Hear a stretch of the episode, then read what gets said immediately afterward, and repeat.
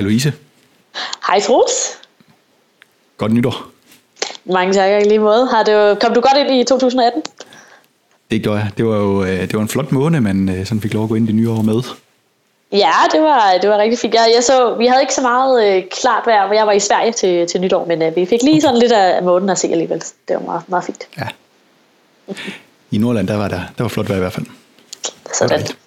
Så er det også godt, at vi har fået kæmpe, det, jeg vil lige vil sige, det er også godt, at vi har fået postet godt med øh, luftforurening ud i øh, atmosfæren. Det er faktisk sådan, at på øh, teleskoper rundt omkring i øh, verden, der kan man øh, måle nytårsaften i forhold til, at der er så lidt mere øh, øh, contamination, altså man får, øh, man, øh, hvad hedder det, øh, får ødelagt nogle af sine øh, absorptionslinjer af alle de her kemikalier, der er i, øh, i fyrværkeri. Og det kan vi simpelthen måle i de spektre, man tager nytårsaften. Der er ligesom lidt, lidt ekstra absorption i atmosfæren i nogle bestemte bølgelængder. Okay. Men det går heldigvis væk igen. Okay. Så I er rigtig glade for alle os fulde tosser, der skal ud og skyde raketter Ja, vi, vi, vi kan leve med det. Jeg, okay. jeg, jeg skød i hvert fald selv et par raketter af, okay. så Nå, det så, kan jeg ikke sige så er det heller ikke. Nej, lige præcis. Nej, okay, det er godt. Har du lavet noget spændende siden, øh, siden vi snakkede sammen sidst? Nej, det, det må så være det, at jeg har okay. været ude at lave for lidt fyret nogle raketter i. det er godt. Ja, hvad med dig, Troels? Nej, det har også været stille og roligt at komme ind i det nye år. Men øh, der er jo heldigvis sket lidt øh, på, på øh, nyhedsfronten. Vi har taget et par nyheder med. Ja, lige præcis. Øh, så jeg har taget en øh, nyhed med, der handler om mystiske radiosignaler, som jo lyder noget fra, som noget fra en science fiction historie. Øh, men det er det, man kalder for fast radio burst. Så det er et, øh, et radiosignal, som er utrolig kort. Altså her taler vi om øh, tusindedel af et sekund øh, men som så til gengæld er ret kraftige, hvilket gør, at det er så derfor, vi rent faktisk kan måle dem. Øh, og, og i lang tid der har, øh, har forskere, eller har astrofysikere i sådan verden over, undret sig over, hvad, hvad der øh, ligger bag de her meget øh, hvad hedder det, hurtige radio øh, burst, eller radioudbrud. Øh, og man har så lavet et nyt, øh, nyt studie, hvor man har brugt øh, øh Arecibo, Arecibo Observatory i Puerto Rico, som er det her kæmpestore øh, radioobservatorium, øh, som man kan se, der sådan er øh, øh næsten fylder sådan en hel, øh, hel bjergdal, kan man sige. Mm.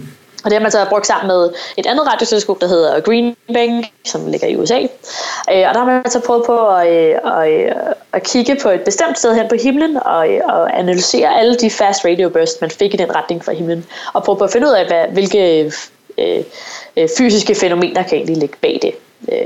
Og altså, så ved jeg ikke, om du kan huske i vores sidste episode, tror hvor vi talte om tyngdebølger, og vi snakkede om de her neutronstjerner, der havde kollideret. Ja. Der forklarede Jonathan os, at hvis man har et uh, signal, der er meget kort, mm. så, uh, så det tyder det på, at det kommer fra en region, der er meget, meget lille.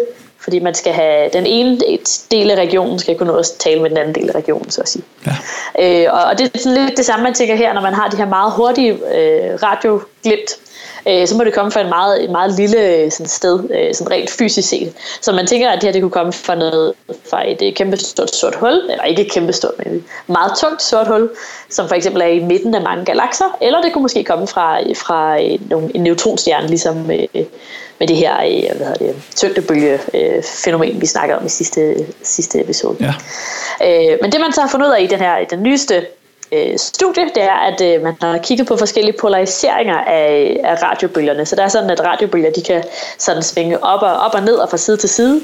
Øh, og, og på den måde kan man, man øh, prøve på at analysere, øh, svinger de mere op og ned, end de svinger fra side til side, hvis det giver mening. Og det, det kalder man for polarisation. Okay. Det er sådan en meget, meget simpel udgave af, polarisation. Men øh, ved at måle på polariseringen af de her øh, radioglimt, har man så kunne sige noget om, at det højst sandsynligt kommer fra, øh, fra øh, øh, en ændring i et magnetfelt, eller et magnetfelts rotation, som man så kalder for en Faraday-rotation. Så øh, det er sådan, øh, jeg vil sige, det er sådan et, øh, et, et, et, et lidt øh, præliminært øh, forskningsresultat, vi har med at gøre her, men det er super, super spændende, at man muligvis er, er ved at komme et sted hen, hvor vi ved, hvad, hvad, hvad der hvad det, danner de her fast radio bursts. Ja. Så øh, det er sådan en... Uh, stay tuned, så kommer garanteret mere om det ja. på et senere tidspunkt. det er lidt svært at forstå stadigvæk, synes jeg. Uh, sådan, uh... Ja, det er, uh, det er uh, jeg tror, um, den måde jeg tænker på, på det her, det her Faraday-rotation, det er, at uh, ved, hvis man nogensinde har set sådan nogle, uh, hvad hedder det, um, uh, udbrud på solens overflade, hvor ja. man har de her kæmpe store uh, sådan, øh, så sådan en, sådan en, sådan en, lad os sige, sådan en, en bølge nærmest af, af plasma, øh, der, der løsriver sig fra solen. Og det er så lidt eller det samme, sker der, at man har et magnetfelt, som så bliver øh, drejet, drejet, drejet, og så på et eller andet tidspunkt, så, så frakobler det magnetfelt fra, fra, øh, fra solen. Øh, og, og det er sådan lidt den samme, øh, samme proces, man taler om her, der så muligvis kunne ske ved, lad os sige, vi har et kæmpestort sort hul, der roterer, roterer super hurtigt. Ja, okay. Øh, så jeg ved ikke, om det kan gøre det, gør det mere eller mindre øh, spiseligt. Lidt. men, det, men det er altid sjovt, synes jeg, at man har sådan nogle... Øh, øh, har sådan nogle fænomener, som man bare overhovedet ikke ved, hvad, hvad skyldes. Eller man har selvfølgelig nogle teorier og nogle idéer om det, og så, så er det sådan meget fundamental videnskab at prøve på, sådan, øh, jamen, hvad, hvad, hvad, hvad tror, vi, der, tror vi, der kunne være grund til det her. Ja, og nu, nu ind til kernen af, hvordan kan man så rent faktisk undersøge det? Ja, så, så det man har gjort med, med Arecibo og Green Banks, det er, at man har øh, observeret i over, altså i hundredvis af timer for at, at få god øh, statistik over, hvor mange radioklip er der egentlig, og kommer de fra de samme sted på mm. himlen, mm. eller er det, kommer de fra faktisk et, øh, sådan, kommer de sådan, øh, er der lige mange, der kommer fra alle mulige retninger, eller er de sådan koncentreret et bestemt sted? Så det er en måde, man kan, man kan prøve at finde ud af det på, og, og lave sådan et statistisk øh, studie. Ja, okay. Øh, og det, det, det, det er så lidt sjovt, fordi det, det som øh, hvad det, forfatterne bag det her studie, de, de fortæller, det er, at de siger, at nogle gange er der rigtig meget aktivitet, og nogle gange så er der ikke så meget aktivitet. og det, er sådan, det tyder på, at der nok er, at det, der er nok øh, lidt, lidt flere studier, der kan gøres på det her. Ja. Jeg har taget en, øh, en meteoritnyhed med i øh, to øh, meteoritter, der ramte jorden i 98, efter at have været i rotation i vores solsystem øh, i asteroidebæltet der i milliarder af år. Der har et hold forskere med øh, Queenie Chan, som første forfatter på, på det her studie, der har de fundet øh, nogle af de ingredienser, som er nødvendige for, at, øh, at liv det kan opstå. Det er de første meteoritter, hvor man både har fundet øh, flydende vand, og så en blanding af organiske stoffer, nemlig øh, aminosyre og så øh, kulbrinte. Og det har man fundet i sådan nogle bitte små øh, blå og lilla saltkrystaller i, inden de meteoritter. Mm-hmm. Øh, og altså forskerne bag øh, undersøgelsen her, de understreger, at det jo ikke øh, er bevis for, at man har fundet øh, liv uden for jorden. Så tror jeg også, vi havde hørt lidt mere til det, hvis det havde været det. ja, det kan godt være, der har været lidt mere ja. ballade. øh, men de sammenligner det sådan med at, øh, at finde et øh, insekt i et stykke grav, eller, eller sådan noget den stil. Øh, øh, og så øh, siger Queen Chan, at øh, det jo øh, det peger retning af, at, at der ligesom er mulighed for, at, øh, at livet det kan opstå alle mulige steder. Eller at det, ja, ja. det er mulighed for at opstå alle mulige steder. Øh, så det, det, det synes jeg er ret spændende. Ja, ja, ja. At, øh, ja, det er, sådan, øh, det er så meget håbefuldt i forhold til, hvis man taler om, om liv ja, i universet. Så, ja, det var en lille kort, godt nyhed. Yes, ja, det var, det var sådan en hyggelig nyhed. øh, jeg har også taget en, endnu en, øh, en, en kort nyhed med, som er sådan... Øh, øh, det er sådan... Øh, jeg har tænkt lidt over, hvordan man kunne forklare om den her nyhed, uden at lyde super øh, kedelig. Fordi det er sådan en meget, øh, meget øh, øh, basalt stykke videnskab, men som er super, super vigtigt. Så det man har, øh, en, en gruppe af forskere fra øh, et universitet i Belgien har øh, målt på en, øh, en, øh, en tog, der hedder Tarantula-togen, som er i den store megalanske sky. Og den her tog er kendt for at være meget stjernedannende. Så hvis man gerne vil måle på øh, det, der hedder en initial mass function, som siger noget om, øh, hvor mange stjerner af bestemte typer, der bliver, der bliver dannet. Så, så for eksempel, øh, hvis jeg har en gruppe af 100 øh, stjerner, der vil blive lavet, hvor mange af dem vil så ende med at ligne øh, solen for mm. eksempel, og hvor mange af dem vil være mindre end solen, og hvor mange af dem vil være meget større end solen for eksempel. Øh, og det man har fundet ud af i det her studie, det er, at det man kalder for ultratunge stjerner, som er stjerner med, med over 100 solmasser, så vi taler omkring 200 solmasser gerne, Altså, så du skal, det, er, det her det er nogle kæmpe monstre, så det er vores sol, og så skal du have 200 af dem, der bliver pakket ind i en stor øh, øh, gaskugle. Ja. Øh, det er sådan, at øh, man har teoretiseret, at det, den her type stjerner, de, øh, de eksisterer, og det er, ikke, det er ikke indtil for så meget nylig, det kan man ikke sige. Det er, det er kun indtil for nylig, at man rent faktisk har, har, øh, er blevet enige om, at man tror på, at de her ultra øh, tunge stjerner eksisterer, og man rent faktisk har kunne, øh, kunne kunne observere dem. Øh, og det man så har fundet ud af i det her studie er, at de er meget mere øh, hyppige, end man egentlig har regnet med. Og det er utrolig vigtigt for sådan resten af astrovidenskab, at man forstår øh, noget så simpelt, simpelt i godsøjne, mm. som, som stjernedannelse, og hvor mange stjerner man får lavet af hver alle ja, typer. De fordeler sig. Fordi det er det, der Ja, lige præcis, fordi det er den slags modeller, man så senere bruger til at, at tolke øh, observationer af, ga, af galakser, der er rigtig langt væk, for eksempel. Mm. Det er den slags øh, modeller, vi bruger til at, at teoretisere, jamen, hvor mange sorte huller er der i universet, og hvor mange supernovaer vil man have i en, i en gennemsnitlig galakse, for eksempel. Så ja. derfor er det her det er et mega spændende øh, forskningsresultat. Det kan bare være sådan lidt... Øh, jeg synes, når man fortæller folk, at sådan, vi har fundet nogle meget tunge stjerner, så var sådan lidt, ja. Så, øh, så det synes jeg er rigtig, rigtig spændende. Det er sådan noget rigtig øh, robrødsforskning, sådan noget, der, der er grundlag for en masse andet. Lige præcis, lige præcis. Robrødsforskning, det vil jeg til at bruge noget mere. Så, men det var, det var hvad jeg havde med det var nogle, nyheder denne gang. Nogle gode nyheder, også selvom at, det, at du siger, at den var lidt kedelig. Ja. nu håber jeg ikke, at jeg har undersolgt den. ja, lad os uh, gå videre til, uh, til det tema, vi har taget med i dag. Og det er jo et tema og uh, en person. Det er nemlig uh, den uh, danske astronom uh, Ole Rømer som vi har valgt at gøre til hovedperson i dag. Øh, han er nok øh, mest kendt som øh, astronom, men øh, som vi også kommer til at høre, så er hans øh, CV det er ret øh, hestblæsende. Øh, der, er, der er mange forskellige øh, ting på, og det stikker i ret mange forskellige retninger. Øh, han blev født i Aarhus i 1644, og så døde han 65 år senere i øh, 1710 i København. Og selvom han er lidt øh, sent i forhold til at være en del af renaissancen, som, som sluttede omkring øh, 1660, så øh, må man i høj grad sige, at han er et øh, renaissance-menneske. Øh, og en ting, øh, som, som jeg synes er ret vildt øh, og ret vigtigt, når man hører om Ole Rømer, det er sådan at huske på, hvad det er for en samtid, han er en del af. Øh, hvad der ellers skete i, i verden på samme tid, og øh, så både hvor langt og hvor ikke langt vi var nået i forhold til, hvad vi, vi egentlig vidste på det her tidspunkt. Øh, altså blandt andet, hvad for nogle redskaber han havde til rådighed for at gøre sine opdagelser. Øh, på det tidspunkt, hvor han øh, ligesom levede, var øh, kikkerten og teleskopet, det var relativt nye opfindelser. Det var kommet til omkring 1608. Øh, og som sagt, ja, han var født i, i 1644, så det var ikke, øh, de havde ikke sådan forfærdelig mange år på banen. Nej, nej, øh, det har været et nyt stykke legetøj dengang. ja, lige præcis. Øh, Rundetårn, det stod færdigt i øh, 1642, altså kun lige et par år før han blev født. Øh, så det har været øh, moderne på det her tidspunkt, og jeg tænker sådan lidt om, jeg tror man har kunne sammenligne det lidt sådan med, med LIGO eller sådan noget i dag? Ja, ja, det tror jeg helt klart. Altså, det at have et teleskop dengang har jo fuldstændig revolutioneret øh, videnskaben. Ja. I øh, 1662 der blev han student på Aarhus øh, Katedralskole og flyttede så til København i samme år for at begynde på Københavns Universitet. Øh, og her der blev han blandt andet involveret i at udgive Tycho Brahes øh, observationsjournaler. Senere der tog han til Frankrig, øh, hvor han både blev beskæftiget med observation på det kongelige observatorium her i Paris, og øh, så blev han ansat af Solkongen øh, til at undervise tronarving.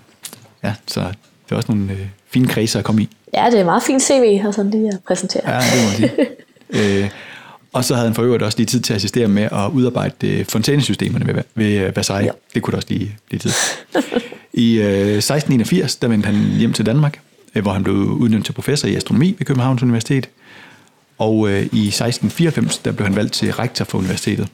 Øh, derudover så var han også dommer i højesteret. Han var borgmester og politidirektør i København. Og altså nogle af de her værd, det var nogen, han sådan var blevet pålagt af, af kongen. Så ja, som sagt, så er det et ret omfattende CV.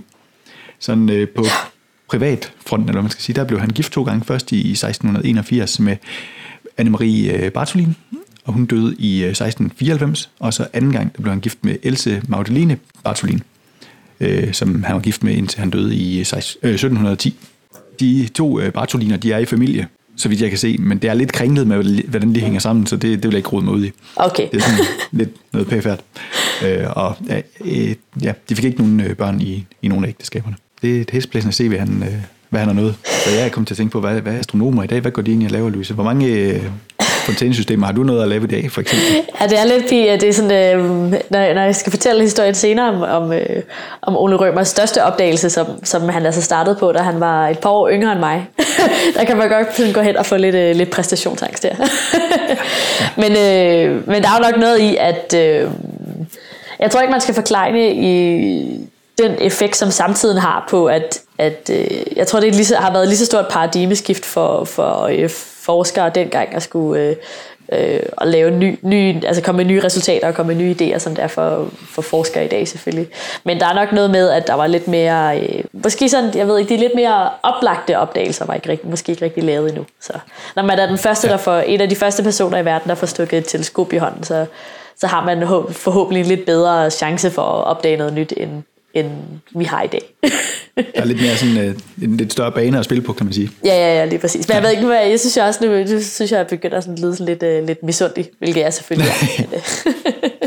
hvad er det så for nogle ting, han har...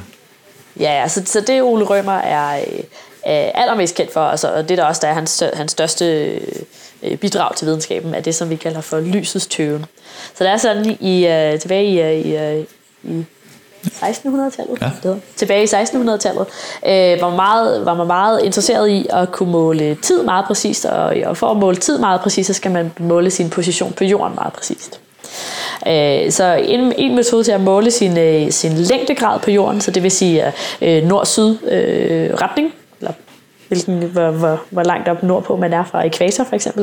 Øh, mm. En metode til at gøre det på, det er, at man, øh, man tager tid på, hvornår Jupiters måner de, øh, de bliver formørket af Jupiter selv. Så det er sådan, øh, Jupiter har en masse måner, der øh, fiser rundt omkring den, men øh, Jupiter har fire måneder, som er de, de mest kendte, som er de galileiske måner, som blev jo opdagede af Galileo, da han fik et... Øh, da han fik bygget sig et teleskop, og var en af de første, der rent faktisk kunne, øh, kunne rette det mod, øh, mod øh, Jupiter. Så Jupiter har de her fire måneder, måneder som øh, kredser i meget periodiske baner øh, omkring Jupiter. Øh, og nogle gange så går de her måneder så om bag ved Jupiter i forhold til, for, hvor vi ser dem, og så kan man så måle på, øh, hvornår, øh, hvornår de bliver formør, formørket af Jupiter. Altså hvornår, hvornår hopper den op bag ved Jupiter, og hvornår kommer den frem igen. Og det kan man gøre forskellige mm. steder på jorden. For eksempel kan man gøre det i Paris og i på Ven, lidt uden for København. Øh, og det kan man så prøve på at gøre samtidig, altså, og, og så tage tid på, hvornår øh, de bliver for, formørket.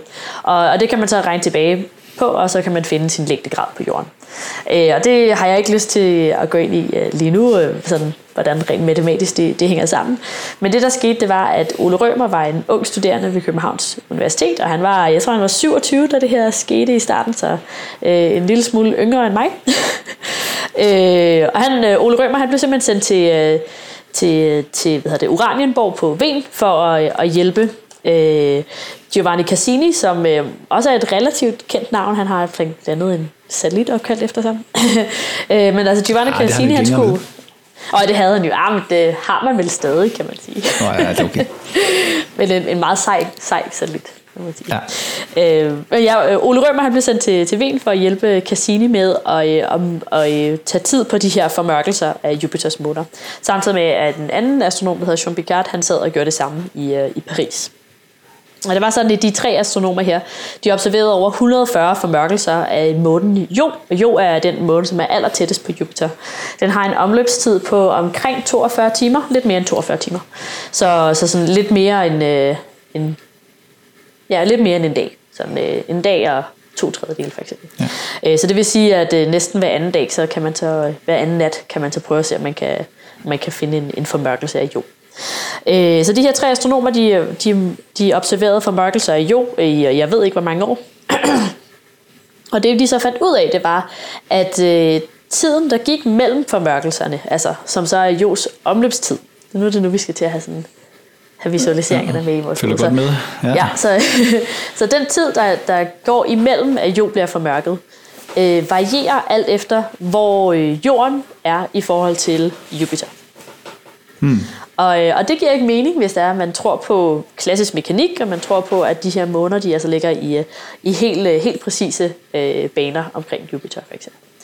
Øh, hmm. Så det, det, det, så det ledte til de her tre astronomer, men især Ole Rømer til at konkludere, at det her det må være en observationel effekt.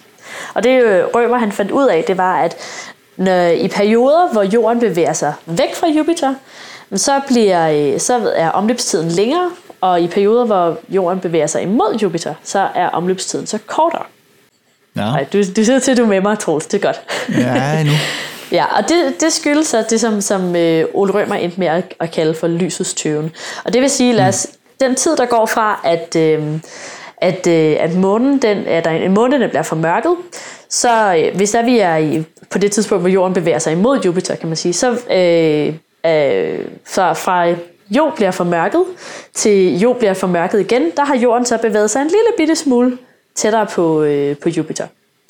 Mm. Og den her lille bitte smule, den svarer altså til, at det kan tage et øh, par sekunder øh, kortere for os at observere øh, den her formørkelse. Og det er så det modsatte, når der vi bevæger os væk fra øh, Jupiter. Så, vi, ja, okay. så skal lyset, det skal sådan, så at sige, det skal sådan indhente os, hvis, det er, hvis man kan sige det på den måde. Øh, ja. Og det var øh, Ole Rømer, der, der kom til den konklusion, at det her det må være, være, være skyldes, skyldes, at øh, lyset har en endelig, øh, en endelig øh, hastighed. Øh, og det som Rømer han opgjorde, det var, at øh, lyset fra jord, det rejser en distance, der svarer til jordens kredsløb rundt om solen. Så altså, øh, hvad hedder det, skal vi sige sådan, øh, den, den længste afstand, vi kan have mellem... Øh, hvor vi har været i vores oplevelsesbane, og hvor vi er nu, hvis det giver mening. Ja. Øh, den afstand, den, øh, den bruger lyset 22 minutter på at rejse. Og det, det opgør mm. Rømer så, og så var det så en, øh, en anden astronom fra, øh, fra Holland, der hedder Christian Huygen, som så rent faktisk satte sig ned og brugte de her data til at udregne, hvad lysets hastighed skulle være. Så det problemet var, at Ole Rømer faktisk ikke kendte, kendte ikke jordens øh, hvad det, kredsløb. Vi kendte ikke størrelsen på jordens kredsløb. Så, så han havde lidt svært ved rent faktisk at sætte et rigtigt tal på, på, på lysets hastighed. Så, så det vi plejer at sige, det er, at Ole Rømer han var den første, der demonstrerede, at lyset har en endelig hastighed. Og så er det så Christian mm. Højken, som rent faktisk regnede det ud, så at sige. Ja. Øh, Trusa, jeg ved ikke, om du, du har lyst til at give dig et, uh, give et uh, gæt på, hvad, uh, hvad Højken han så kom frem til. Øh, jamen, jeg ved det faktisk godt, fordi det har været svært at læse op på Ole Rømer uden at, at falde over tallet. Så det, ja, ja, ja. Det, det, ja den, det har jeg altså ikke helt kunne komme udenom. Ej, øh, og det er noget i stil med, hvad nu det er, 220.000 km i sekundet. Lige præcis. Lige præcis. Ja. Og det um, altså sådan uh, 220 Øh, 1000 km i sekundet er jo en hastighed, der sådan, altså det er i hvert fald ikke noget, jeg vil, jeg vil påstå, at jeg forstår, øh, at, at noget kan bevæge sig så hurtigt, og hvad det rent faktisk sker, hvis man bevæger sig så hurtigt. Men jeg, så, jeg synes, at det er endnu sjovere at tænke på, at, det, at Ole Rømer eller, og Christian Højkens har siddet og regnet de her tal ud, eller sådan kommet frem til, til, til tal i de her størrelsesordner, mm. i en verden, hvor jeg ved ikke, den hurtigste måde, man kunne rejse fra København til Roskilde på, var i uh, hestekaret eller andet. Ja. det er ja, endnu mere absurd på en eller anden måde. Ja, ja, ja lige præcis. Ja. Eller bare sådan tænke på, at sådan noget med at skulle rejse fra... Øh, det ved jeg ikke, fra Europa til Indien, det var noget, der ville tage øh, halvdelen af dit liv, eller sådan. ja. øhm, ja. Så det synes jeg er ret, ret fantastisk at tænke på, at, at, øh, at de egentlig har sådan kunne sidde og, og komme frem til de her tal, og så egentlig rent faktisk også mm. kunne stole på dem. Øh, ja. Så, så Christian Højkens han kom frem til 220 km, 220.000 km i sekundet. Og det er sådan, at den rigtige øh, hvad det, værdi for lysets hastighed er lige under 300.000 km i sekundet. Så de var altså omkring 25 procent fra, fra målet, 26 procent fra øh, den rigtige, den rigtige hvad det, værdi, hvilket jeg synes er, ja. er ret fantastisk, i for, når man tænker på, at det, det her det er rent faktisk det første eksperiment, hvor man kunne demonstrere, at lyset har en, ja. en endelig hastighed. Ja. Ja, der, der er noget, jeg tænkte over i, i, i forhold til det her, fordi øh, altså, øh, jeg synes egentlig, det, det, det siger noget lidt sjovt om det her med, med videnskab, det her med, at øh, altså, der er mange eksempler på, at man ligesom starter med et tal, og så reviderer man det sådan hen ad vejen. Altså, øh, øh, men ja. jeg synes, det, det er en af de der fede ting ved, ved videnskab, det er, at man starter med et udgangspunkt, og så efterhånden, som man bliver dygtigere, og de redskaber, man har til rådighed, øh, de bliver bedre, og øh, så, så kan ens måling også blive mere præcis, og Altså, mm-hmm. det er egentlig ikke så vigtigt. Altså, jo, selvfølgelig vil de garanteret gerne have ramt, ramt det rigtige tal, men det er ikke så vigtigt det med at, at ramme lige præcis det rigtige mm. tal. Det er mere sådan øh, vigtigt at få den der erkendelse af, at, at, øh, at lyset har en hastighed, og så ja. om det er 30% eller 25% fra, eller hvad det nu er, det er sådan lidt underordnet, men det er bare det, sådan den der nye erkendelse af det, og så med, med, med det her med, at øh, ja, redskaberne bliver bedre, sådan, og så kan man sådan løbende hele tiden forbedre på det, og det er jo også det, man har kunne se, at der, der er sket nærmest øh, næsten siden. Øh, ja. Øh, det synes jeg, det, det er sådan en, en fascinerende ting ved, ved videnskab. Ja, lige præcis. Det er, øh, jeg synes, det er ret vildt, øh, når, man, når man læser den her øh, opdagelse. Så jeg tror, noget af det, man skal, man skal huske på, altså også, at det, at det ikke var en ny idé på, på den tid, at lyset havde en endelig hastighed. Mm. Man har bare ikke kunne, kunne påvise det førhen. Øh, men men sådan, hvad, så vidt jeg har, sådan, hvad jeg har kunne læse, så har der ikke været sådan nogen... Øh, altså det, det er bare noget, man har godtaget. Eller sådan, det har man tænkt, at det var et smukt resultat og en simpel målemetode, og okay, nu skal vi komme videre herfra. Så har man så prøvet, fundet på andre måder, man øh, man også kunne måle lysets hastighed på, øh, af, ja. uafhængig af den her måling. Øh, ja. Og det synes jeg, jeg er ret sjovt. Altså, det. Ja, og det, men også bare det der med at få ideen til, ligesom, hvordan, øh, hvordan kan man hvordan kan man rent faktisk måle det her, eller komme med et bud på i hvert fald, hvordan man kan måle det her, altså så at bruge øh, øh, nogle, nogle måneder, som, øh, som kredser min planet øh, langt væk. Det er jo... Ja, ja, ja. Jeg tror, selvom jeg fik 100 øh, år, så var jeg ikke kommet på det. Øh, altså, og det er jo egentlig der, der sådan er det, det, det geniale ved det, eller hvad man skal sige, det er jo egentlig at bare få ideen til, hvordan man kan, kan måle på det. Ja, ja, ja. Lige præcis. Det er det, der er sådan, det, det imponerer det, den her opdagelse. Ja. Der, øh, så, så vidt jeg har kunne læse fra, fra historien, så øh, historien er så også, at Cassini egentlig havde, øh, at det var ham, der, der påpegede den her, hvad hedder det, uregelmæssighed i, i, i omløbstiden. Øh, ja. Og det er egentlig ham, der, der undersøgte det til at, til at starte med, men så, så ved jeg ikke, så han måske startet på et andet projekt, og så har Ole Rømer sådan lidt overtaget den øh, tankegang, som Cassini havde gang i. Og det er så ham, der sådan fulgte tanken til dørs. Øh, så jeg synes, det er sådan et meget, meget fint eksempel også på lidt, øh, lidt øh, gruppearbejde her. ja. Hvis man gentog øh, øh, Ole Rømmes øh, forsøg her og, og, og målte på øh, Jupiters måner, øh, har du et bud på, hvor, hvor præcis vil man så øh, kunne, øh, kunne måle lysets hastighed? Vil man komme, kunne komme det nærmere, end mm-hmm. vi gjorde dengang? Ja, uh, det er virkelig svært, fordi jeg tror, um, så en af de, øh, de, hvad det, en af de begrænsende øh, faktorer i det her, det her regnstykke, det er, at man er nødt til at kende øh, has, eller det, undskyld, men man er nødt til at kende øh, afstanden mellem øh, månen og Jupiter for eksempel. Eller man skal i hvert fald have et eller andet mål for, mm. øh, hvad, hvad afstandsforskellen er, så at sige, når man måler de her øh, øh forskellige omløbstider. Øh, ja. øhm, og udover det, så skal man selvfølgelig så have et meget præcist ur. Øh, ja. Og jeg tror, et, et af problemerne i at kende sådan noget som, øh, som øh, hvad hedder det, afstanden for eksempel, det er, at den måde, vi, vi måler afstanden til Jupiter i dag for eksempel, det er, at vi kender lysets hastighed. og vi så kan måle på, hvor lang tid tager det at sende et radiosignal fra Jupiter ned til Jorden for eksempel. Ja. Øh, så det, det, det, det bliver så meget sådan, sådan lidt, øh, sådan lidt øh, sådan, sådan, øh, sådan, sådan et argument, der bider sig selv i halen -agtigt.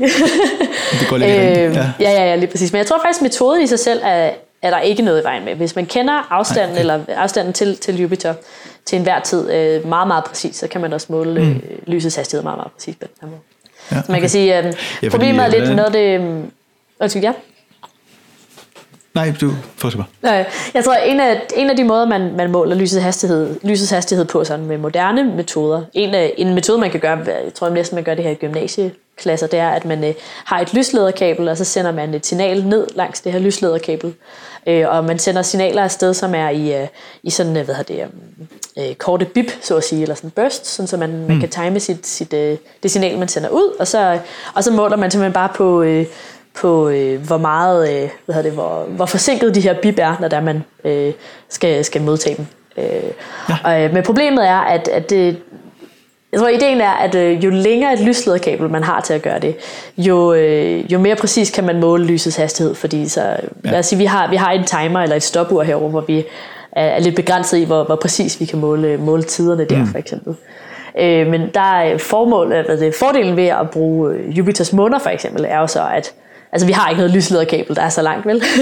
så når det går fra, Nej. går fra jorden til, øh, til, øh, til Jupiter. Så det, det er sådan det, der er fordelen ved den her metode, og det er også det, der gjorde, at man rent faktisk kunne måle lysets tøven ved, ved hjælp af meget øh, simple, simple tidstagningsmetoder, som Ole Rømer havde til, til rådighed. Ja, ja. Ja, fordi en af de første metoder, man jo, eller som Galileo øh, forsøgte med, det var den her med at, at prøve med, med sådan to, øh, hvad er det, sådan nogle lamper, øh, med, ja, ja. der ligesom var, var, var lukket, eller hvad man skal sige, hvor der ligesom var en lem for der, så man kunne, kunne gøre den mørke, og så øh, stå på, jeg tror det er på to bakketop, eller sådan et eller andet med en eller anden afstand, og så ligesom stå, og den ene blinker, og så når der står en på den anden bakke, og så blinker tilbage, og så skulle man så se, øh, ja. øh, hvordan, ja, om de så kommer til at blinke sådan for skudt, eller hvordan... Ja, ja, ja. Ja, ja altså netop sådan et af... Ja, det lige, og jeg tror, et af, et af problemerne med den her øh, øh, med, med Galileos øh, hvad det, øh, lamper, lampeforsøg, det er, ja. øh, altså afstanden mellem hans to øh, subjekter var, var slet ikke lang nok, og der er også noget med menneskets reaktionshastighed. Og sådan, ja, der er helt, øh, ja. Men jeg tror, men det der er, sådan, er den grundlæggende øh, sådan fejl i det her eksperiment, det er, at, at øh, Galileo øh, antog, at hvis lyset havde en hastighed, jamen, så må det være en hastighed, der er, lad os sige sådan noget med øh, 100 eller 1000 km i sekundet. Mm. Så altså, det er stadig en, en, en faktor 1000 ved siden af, eller faktor faktor 100 ved siden af. Øhm, øh, så, så det er derfor, jeg tror også, hvis det problemet er, at man, man har altid en eller, anden, en eller anden antagelse om ens svar, når man laver et eksperiment. Øh, og det var ja. så det, der var fejlen her. Hmm. Ja, fordi tanken er jo i virkeligheden god nok, men, øh, men øh, svær Ja, lige præcis. Altså, øh, ideen i eksperimentet er rigtig, rigtig fin. Øh, hvis lyset havde en hastighed, der svarede til øh, øh, lydens hastighed, for eksempel. Ikke? Ja. Altså, hvis man skulle råbe jo. til hinanden, så kunne, kunne man... Øh, kunne man lave sådan noget med, at tage en, tage ja. en arm op, når du hører et eller andet, eller ser noget. Eller. Ja. Øh, og der, det, det, jeg tror næsten, at det er det, der gjorde, at, at Rømer var succesfuld her. Det var jo, at, at det her det var ikke et eksperiment til at, at måle lysets hastighed. Det her det var et eksperiment til at måle, måle længdegrader på jorden. Øh, og, og så mm. så de så noget i deres data, som de ikke regnede med, og så fulgte de så op på det, hvilket er det, der, der gør en forskel på at være en rigtig god videnskabsmand og en god videnskabsmand. Ja. så, men øh, jamen, som du sagde før, Troels, så, så var øh, Ole Rømer lidt af en renaissancemand, så jeg synes også, vi lige skal øh, nævne nogle af hans andre øh, øh, hvad hedder det, øh, bedrifter.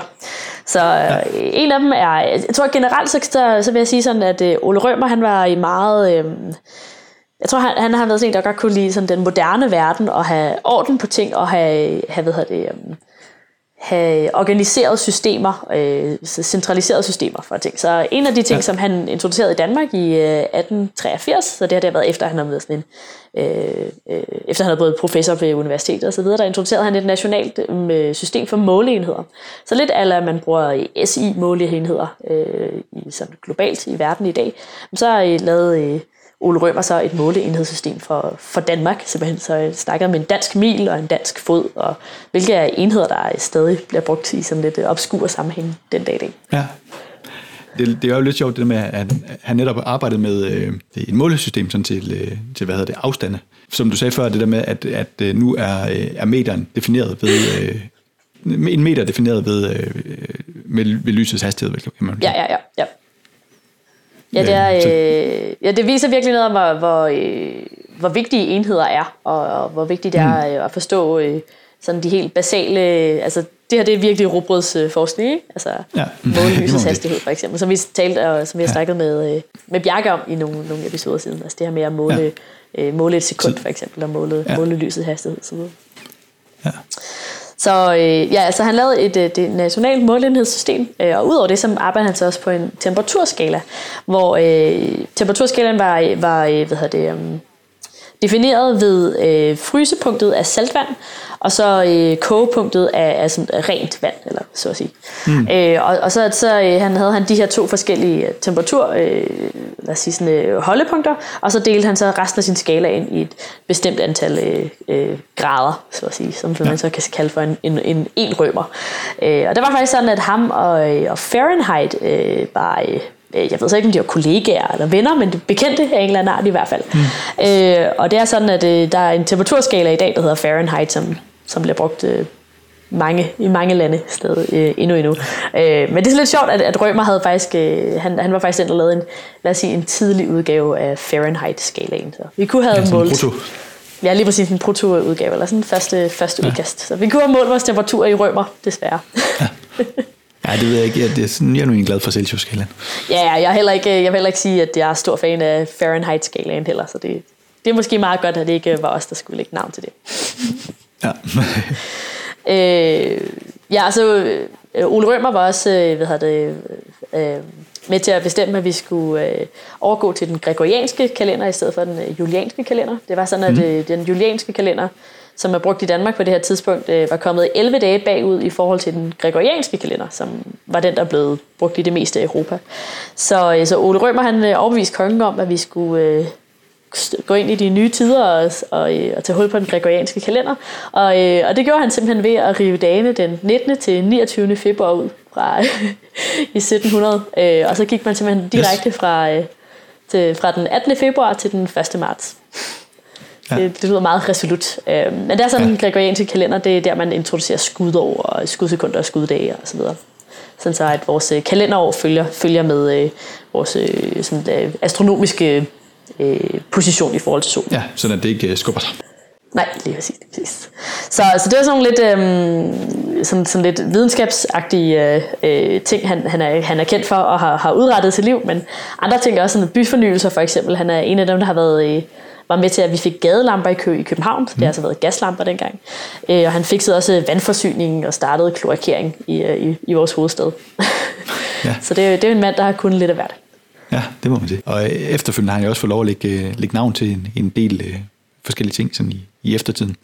Øh, der er jo blandt andet en del øh, gader og veje rundt omkring Danmark. Så har han også fået opkaldt øh, Ole Rømermedaljen efter sig, øh, som er en øh, naturvidenskabelig udmærkelse, som blandt andet øh, Line Hav har modtaget i 2001. Så var der jo Rømer-satellitten, øh, som skulle have været opsendt i 2006, øh, men den blev desværre droppet i, i 2002, så den blev ikke, ikke til noget.